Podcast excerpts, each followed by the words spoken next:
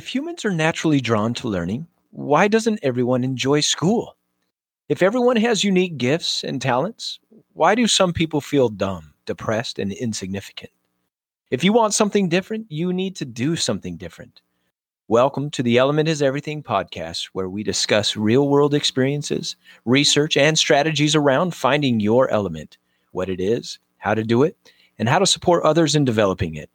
Please welcome your host with over 30 years' experience in public education and independent learning, Terry Novacek.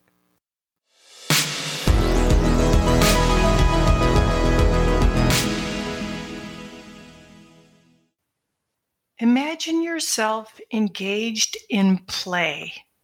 Where are you? What are you doing? What is it about this place and activity that make it feel like play to you? Now imagine yourself engaged in play on a daily basis, maybe even at work or while learning. For the next three episodes, we're going to focus on my favorite topic play. What it is, why it's important, and how to ensure we engage regularly. While few will argue play is a young child's method of learning and important to their health and development, you don't hear much conversation around the importance of play for older adolescents, teens, and adults. Why is that? Is it because it's seen as immature, considered not grown up enough? Play brings us joy, it puts us in the zone. It's just flat out fun. In some sense, I feel like fun is the new F word. If you're having fun, you aren't taking life serious enough, contributing to the greater good enough. You're goofing off. Should we feel guilty if we have fun outside of vacation time or beyond weekends? I say no. Personally, I don't think it's a coincidence that as fewer people of all ages engage in play, that rates of depression and anxiety rise. More and more research is showing there is a correlation between play deprivation and depression. Dr. Stuart Brown, who we will hear today, is the founder of the National Institute for Play and the author of the national best-selling book Play: How It Shapes the Brain, Opens the Imagination, and Invigorates the Soul. His decades of work have proven play to be a biological drive as integral to our health as sleep and nutrition. Okay, so what's so great about play?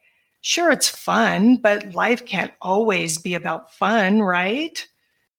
Well, for those of you more serious types, you can rest assured the benefits of play go well beyond fun. Play is essential for developing social skills and adult problem solving skills. It supports the development of creative thinking, independence, and perseverance.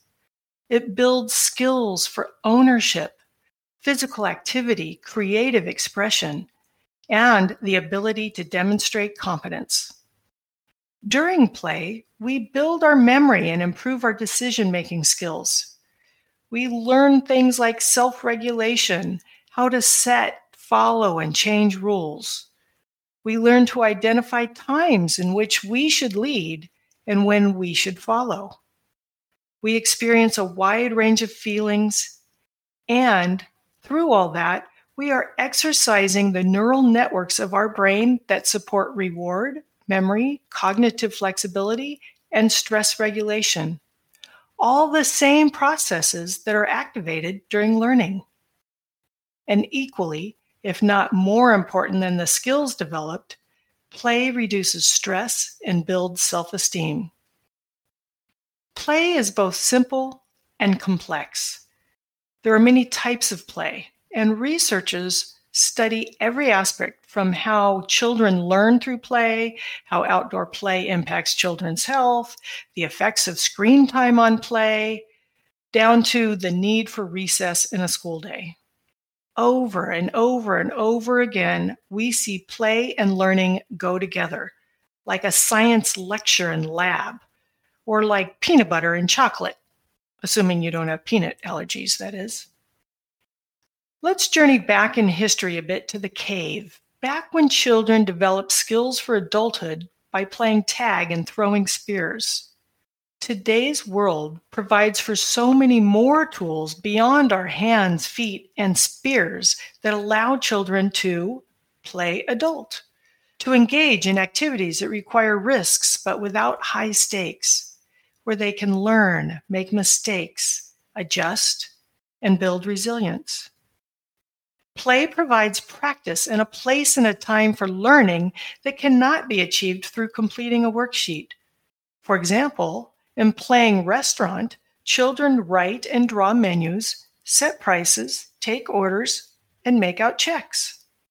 In a nutshell, play supports mastery, autonomy, and purpose, all of which are essential to self determined learning and finding your element. Let's take the adolescent who decides to build a go kart, a fort, a birdhouse, you name it. Whether the child is building a bird feeder for a Mother's Day gift or well on the way to joining the likes of Elon Musk building a rocket to provide public transportation to the moon. He's measuring, calculating, crafting, testing, and formulating theories. In education, we refer to this as the scientific process, and entire class periods and even unit studies are designed around it. To the child, it is play free exploration. So, what constitutes play? Peter Gray, an evolutionary developmental psychologist, explains in his book, Free to Learn, that the things children learn through their own initiatives in free play cannot be taught in other ways. Free play is how children learn to structure their own behavior. The key word here being free, as in free choice. As he puts it, pickup baseball is free play. A little league game is not. So back to Dr. Brown, who says if its purpose is more important than the act of doing it, then it's probably not play. We'll have more about what constitutes play in the next episode. So today, as we focus on why we should play, I'd like to share a couple clips from Dr. Brown's 2008 TED Talk about the natural instinct and necessity for play. The animal world has objectified it. In the animal world, uh, if you take rats who have who are hardwired to play at a certain period of their juvenile years, and you suppress play. They squeak, they wrestle, they pin each other. That's part of their play. If you stop that behavior, on one group that you're experimenting with, and you allow it in another group that you're experimenting with, and then you present those rats with a cat odor saturated collar. They're hardwired to flee and hide. Not pretty smart. They don't want to get killed by a cat. So what happens? They both hide out. The non players never come out, they die. The players slowly explore the environment and begin again to test things out. That says to me, at least in rats, and I think uh, they have the same neurotransmitters that we do and, and a similar cortical architecture, that play may be pretty important for our survival. And, and, and. There are a lot more animal studies that I could talk about. And we do know that in domestic animals and others, when they're play deprived, they don't develop, and rats also, they don't develop a brain that is normal. Now, the program says that the opposite of play is not work, it's depression. And I think if you think about life without play, no humor, no flirtation, no movies, no games, no fantasy, and, and, and. Try and imagine a culture or a life, adult or otherwise, without play. And the thing that's so unique about our species is that we're really designed to play through our whole lifetime. And we all have capacity to play signal. Nobody misses that dog I took a picture of on the Carmel Beach a couple of weeks ago. What's going to follow from that behavior is play, and you can trust it. The basis of human trust is established through play signals, and we begin to lose those signals culturally and otherwise as adults. That's a shame. I think we've got a, a lot of uh, learning to do.